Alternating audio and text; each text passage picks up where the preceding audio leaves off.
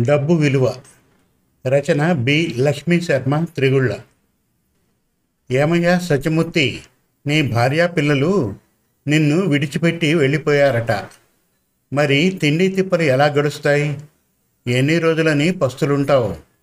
ఎవరు పెడతారు రోజు నీకు? రోజు రోజుకు శరీరం క్షీణించిపోతోంది. నిన్ను చూస్తే నా గుండె తరుక్కుపోతోందయ్యా అంటూ వచ్చాడు సత్యమూర్తి చిన్నప్పటి స్నేహితుడు సాంబయ్య. ఏం చేయమంటావు సాంబయ్య? నేను ఎందుకు పనికిరాని వాణ్ణి? తినటానికి తప్ప నయా పైసా సంపాదన లేనివాణ్ణి. పట్టుకున్నవాడు సంపాదిస్తేనే భార్య పిల్లలు సుఖపడేది. అలాంటప్పుడు వాళ్ళను నేను ఏ విధంగానూ సుఖపెట్టలేనప్పుడు నాతోనే ఎలా ఉండగలరు? అందుకే సాంబయ్య వాళ్ళ దారి వాళ్ళు చూసుకున్నారు. కళ్ళల్లో నీళ్ళు రాగా గొంతు బాధతో పుడుకుపోగా చెప్పడం ఆపాడు సత్యమూర్తి. చాచా ఊరుకో సత్యం. అలా బాధపడితే ఎలా? నువ్వేదైనా పని వెతుక్కొని నీ భార్య పిల్లలను తీసుకువచ్చేసుకో. నువ్వు ఇలా బాధపడుతూ కూర్చుంటే రేపు నీ గతి ఏంటి ఆలోచించావా? నీ భార్య వాళ్ళ పుట్టింట్లో పిల్లలతో హాయిగా ఉంటుంది. నువ్వు ఇలా ఇంట్లో గోళ్ళు గిల్లుకుంటూ కూర్చుంటే నిన్ను పాపమనేవారే ఉండరు. తెలుసా? నా మాట విని ఏదైనా పని వెతుక్కునే ఆలోచన చెయ్యి అర్థమైందా? ఏదో నా స్నేహితుడు అని నిన్ను ఈ స్థితిలో చూడలేక చెబుతున్నాను. నిన్ను చూస్తే జాలి వేస్తోంది. ఇదిగో నీ కోసమని ఇంత తొక్కన్నం తీసుకువచ్చాను. ఇందా తీసుకో. స్నేహితుడిని చూసి బాధపడుతూ చెప్పాడు సాంబయ్య. సాంబయ్య నా కోసం బాధపడేవాళ్ళు కూడా ఉన్నారంటే నాకు చాలా ఆనందంగా ఉంది. కన్న తల్లిదండ్రులే నన్ను వదిలేశారు. కట్టుకున్న భార్యకు నేను పనికి రాకుండా పోయాను. పిల్లలకు పట్టెడనం పెట్టలేని నన్ను ఎవరు మాత్రం భరించుకుంటారు చెప్పు సాంబయ్య. నేను ఏ పని చేద్దామన్నా నన్ను చూసి నాకు ఎవరు పనివ్వరు. నువ్వేం చేస్తావు? నీ నుండి కాదు అంటూ తరిమేస్తారు. పీలగా ఉన్న నా అవతారం చూసి పోనీ ఏదైనా వ్యాపారం చేద్దామన్నా పొట్ట చిరితే అక్షరం ముక్క రాదు. ఇక నన్ను ఏం చేయమంటావు? ఆ లక్ష్మీదేవికి సరస్వతీదేవికి నేను ఏ జన్మలోనో ఏదో పాపం చేసుంటాను. అందుకే వాళ్ళు నాకు ఈ శాపం ఇచ్చినట్లున్నారు. బ్రతికినంత కాలం బ్రతుకుతాను? బాధపడుతూ చెప్పాడు సత్యమూర్తి. ఏంటోనయ్యా నిన్ను చూస్తూ బాధపడడం తప్ప ఏం చేయలేకపోతున్నాను. ఎవరికి ఎవరికెంత రాసిపెట్టి ఉంటే అంతే జరుగుతుంది. ఏం చేస్తాం? అనుభవించక తప్పదు. సరే మరి వస్తా అంటూ వెళ్ళిపోయాడు సాంబయ్య. ఒంటరిగా కూర్చొని తనలో తానే బాధపడుతూ ఒక పుల్ల చేతిలోకి తీసుకొని భూమి మీద గిల్లుతూ కూర్చున్నాడు. ఇది రోజు చేసే పనే. అలా గిల్లుతూ గిల్లుతూ ఉండగా లోపల నుండి మిలమిలా మెరుస్తూ కంగుమని చప్పుడు వినిపించింది. మళ్ళీ చూశాడు. అలానే చప్పుడు వచ్చింది. ఇంకా కొంచెం లోతుగా తవ్వాడు. ధగధగలాడుతూ కనిపించింది లంక బిందె. భయంతో బిగుసుకుపోయాడు. ఓయ్ సత్యమూర్తి నిన్నే పిలుస్తున్నాను.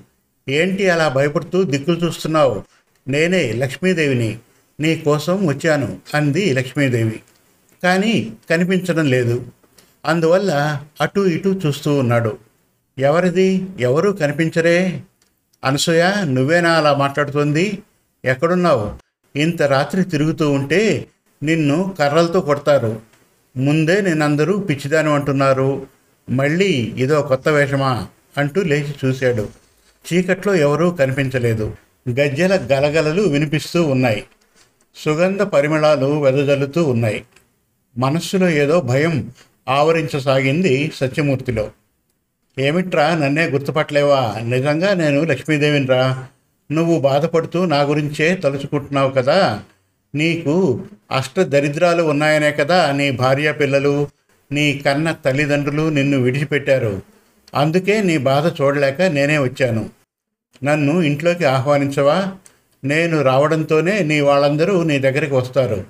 అంది గలగలా నవ్వుతూ గల్లు గల్లుమని గజ్జల సవడి చేస్తూ. అమ్మా తల్లి నువ్వు నిజంగా లక్ష్మీదేవివో దెయ్యానివో నాకు అర్థం కావడం లేదు. దెయ్యానివైతే నా దగ్గర ఏముందని నువ్వు వచ్చావో నాకు తెలియదు నా భార్య పిల్లలకే నేను అక్కర్లేదని వెళ్ళిపోయారు. పోనీ నువ్వు నిజంగా లక్ష్మీదేవి అంటే మాత్రం నాకు వద్దమ్మా. ఎందుకంటే నువ్వు ఎప్పుడూ నిలకడగా ఉండేదానివి కాదు. నిన్ను నమ్ముకుంటే నట్టేట ముంచిపోతావు. చపల చిత్తురాలవు. నా మాన నన్ను బతకనివ్వు. నీకు దండం పెడతాను అంటూ రెండు చేతులు జోడించి దండం పెట్టాడు. పక్కపక్కగా నవ్వింది లక్ష్మీదేవి. సత్యమూర్తి నీకెందుకురా నా మీద అంత కోపం? పాపం కష్టపడుతున్నావు కదా అని నీకు సహాయం చేద్దామని వచ్చాను. నువ్వు పొమ్మన్నప్పుడే వెళ్ళిపోతాను. నాకై నేను నిన్ను వదిలిపోను. నిజం చెబుతున్నాను. నన్ను నమ్మురా అంది. ఏమో తల్లి నిన్ను నమ్మాలంటే నాకు భయంగా ఉంది. అయినా నా మీద నీకెందుకు ఇంత దయ కలిగిందో నాకు అర్థం కావడం లేదు. నన్ను పిచ్చివాడిని అనుకుంటున్నావా తల్లి? జీవితంలో అందరూ నన్ను వదిలేసి వెళ్ళిపోయారు. ఈ దయ ఏదో ఆ రోజుల్లోనే ఉంటే మా కాపురం బాగుండేది కదా. అంతా అయిపోయాక తగుదనమ్మా అంటూ వచ్చావు. నాకెందుకో నీ మీద నమ్మకం కుదరడం లేదు. నీ దారి నువ్వు చూసుకో తల్లి. నాకేమీ వద్దు. నన్నిలా బ్రతకనివ్వు చాలు అన్నాడు. ఏమిట్రా నేను వస్తా వస్తా అంటే వద్దంటున్నావు? నీ బాధలు చూడలేకనే వచ్చాను. నువ్వు వద్దన్నా నేను నీతోనే ఉంటాను. అంతేకాదు నువ్వు ఎప్పుడైతే మూడు మార్లు నన్ను వెళ్ళిపోమంటావో అప్పటి వరకు నేను వెళ్ళనే వెళ్ళనని నీకు మాటిస్తున్నాను. ఇప్పటికైనా నన్ను నమ్ముతావా? అడిగింది లక్ష్మీదేవి. ఆలోచనలో పడ్డాడు సత్యమూర్తి. ఇదేదో బాగానే ఉంది. నేను మూడు మార్లు వెళ్ళమంటేనే వెళ్తుందట. తనకై తాను వచ్చింది కనుక నేను వెళ్ళమనే ప్రసక్తే రాకుండా చూసుకుంటాను. అది కూడా మూడు మార్లు అంటేనే కదా. సరే నేనే జాగ్రత్తగా ఉంటే సరిపోతుంది. ఇక అప్పుడు ఎక్కడకు వెళ్ళే ఆలోచనే ఉండదు అని మనసులో అనుకొని ఇదిగో తల్లి నువ్వు నాకు ఇచ్చిన మాట తప్పకూడదు మరి అని అడిగాడు. ఒరే సత్యమూర్తి నా కన్న బిడ్డలాంటి వాడివి. నిన్ను మోసం చేస్తానట్రా. నువ్వు నీ భార్యా పిల్లలతో సంతోషంగా ఉంటే చూడాలని ఉంది. ఈ విషయం మాత్రం ఎవరికీ చెప్పకు అంటూ తన నిజ స్వరూపం చూపించింది. ఆశ్చర్యంతో అమ్మవారి దివ్య మంగళ స్వరూపం చూస్తూ తన నోటికి వచ్చిన లక్ష్మీదేవి స్తోత్రం చదివాడు. అమ్మవారు చాలా సంతోషపడిపోయింది. ఒంటి నిండా ధగధగా మెరుపులతో కలువ రేకుల వంటి కన్నులతో చిరు దరహాసం ఒలికిస్తూ గల్లు గల్లున కాలి అందియలు మ్రోగుతుండగా శృతిమెత్తని పాదాలను అలవోకగా కలుపుతూ ఇంటిలోనికి వచ్చేసింది తల్లి. ఆనంద పారవస్యంతో అలానే చూస్తూ తన ఒంటిని ఒకసారి గట్టిగా గిల్లుకున్నాడు సత్యమూర్తి. ఇదంతా కల కాదు కదా అనుకుంటూ అమ్మా అని అరిచాడు నొప్పితో. కల కాదు నిజమే లక్ష్మీదేవి నన్ను కనికరించింది. ఇప్పుడు నేను శ్రీమంతుడనవుతాను. అందరిలాగా నేను సంతోషంతో ఉంటాను అనుకున్నాడు. అనుకున్నట్టుగానే పూరిల్లిపోయి పెద్ద బంగళా తయారైంది. భార్య పిల్లలు కన్న తల్లిదండ్రులు వాళ్ళంతట వాళ్ళే వచ్చేశారు. ఇక దేనికి లోటు లేకుండా పచ్చని సంసారంతో కళకళలాడుతూ జీవించసాగాడు. ఎప్పుడు కూడా లక్ష్మీదేవి నామం మరవకుండా జపిస్తూనే ఉన్నాడు. పిల్లల చదువులు అయిపోయి మంచి ఉద్యోగాల్లో స్థిరపడ్డారు. మంచి సంబంధాలు చూసి పెళ్ళిళ్ళు చేశాడు. తల్లిదండ్రుల్ని కంటికి రెప్పలా కాపాడుకోసాగాడు. భార్యకు ఏ విషయంలోనూ లోటు లేకుండా చేశాడు. ఈ పదిహేను సంవత్సరాల కాలంలో గతంలో తను పడిన కష్టాలన్నీ మరిచిపోయాడు. ఇక కష్టాల కడలి తన దరికి రాదు అనుకొని గర్వం మొదలైంది మనస్సులో. ఇంతలో లక్ష్మీదేవికి ఇన్నాళ్ళు ఇక్కడే ఉండడంతో విసుగు మొదలైంది. ఎలాగైనా ఇక్కడి నుండి బయటపడాలని ఆలోచించసాగింది. నా అంతట నేను వెళ్తానంటే సత్యమూర్తి ఒప్పుకోడు. పోనీ అతనే పొమ్మని అంటాడా అంటే అసలు అనడు. ఎందుకంటే దారుణమైన కష్టాలు అనుభవించాడు కనుక.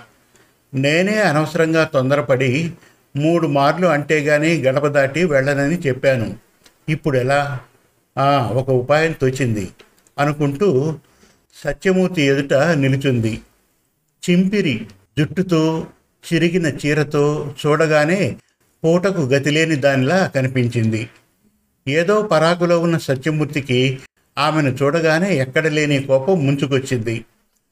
దరిద్రం అంటే ఏంటో అనుభవించాడు కనుక ఆమెను సహించుకోలేకపోయాడు. చేదరించుకున్నాడు. ఏయ్ ఎవరు నువ్వు? నా గడపలో కాలు పెట్టడానికి ఎంత ధైర్యం? ఎవరినడిగి లోపలికి వచ్చావు వెళ్ళు వెళ్ళు. ముందు నా కళ్ళ ముందు నుండి వెళ్ళిపో అంటూ గదమాయించాడు. తను అనుకున్నట్లుగా సత్యమూర్తి కోపంతో వెళ్ళమని మూడు మార్లు అన్నాడు.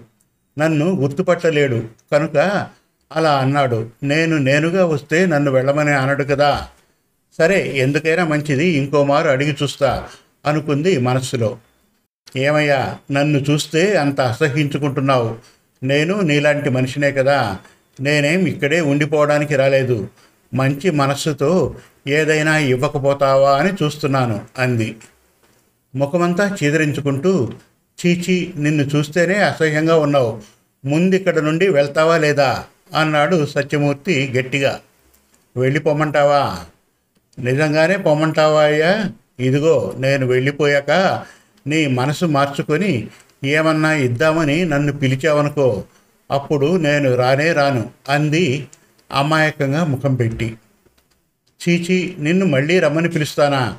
చచ్చినా పిలవను. పోపో పోవమ్మా అంటూ గడప వరకు వచ్చి ఆమెను బయటకు గెంటినంత పని చేశాడు.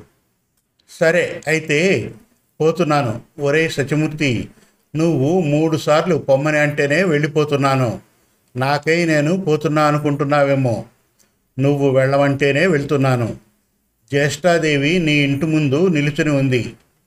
కానీ నిన్ను పెద్దగా ఇబ్బంది పెట్టద్దని చెప్పాను. నువ్వేమీ దిగులు పడకు. అంటూ అంతర్ధానం పొందింది లక్ష్మీదేవి. అలానే నిర్ఘాంతపోతూ చూస్తున్నాడు. కాసేపటికి తేరుకొని తల్లి నాకు తెలుసు నువ్వు ఈ పని ఎప్పుడో చేస్తావని.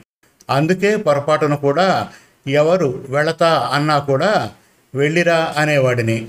అలాంటిది ఈరోజు నీ మాయతో నన్ను మోసం చేసావు నన్ను మళ్ళీ బికారిని చేద్దాం అనుకున్నావా తల్లి? ఇన్నాళ్ళు ఎంతో సంతోషం అనుభవించాను. చాలా సంతోషం తల్లి.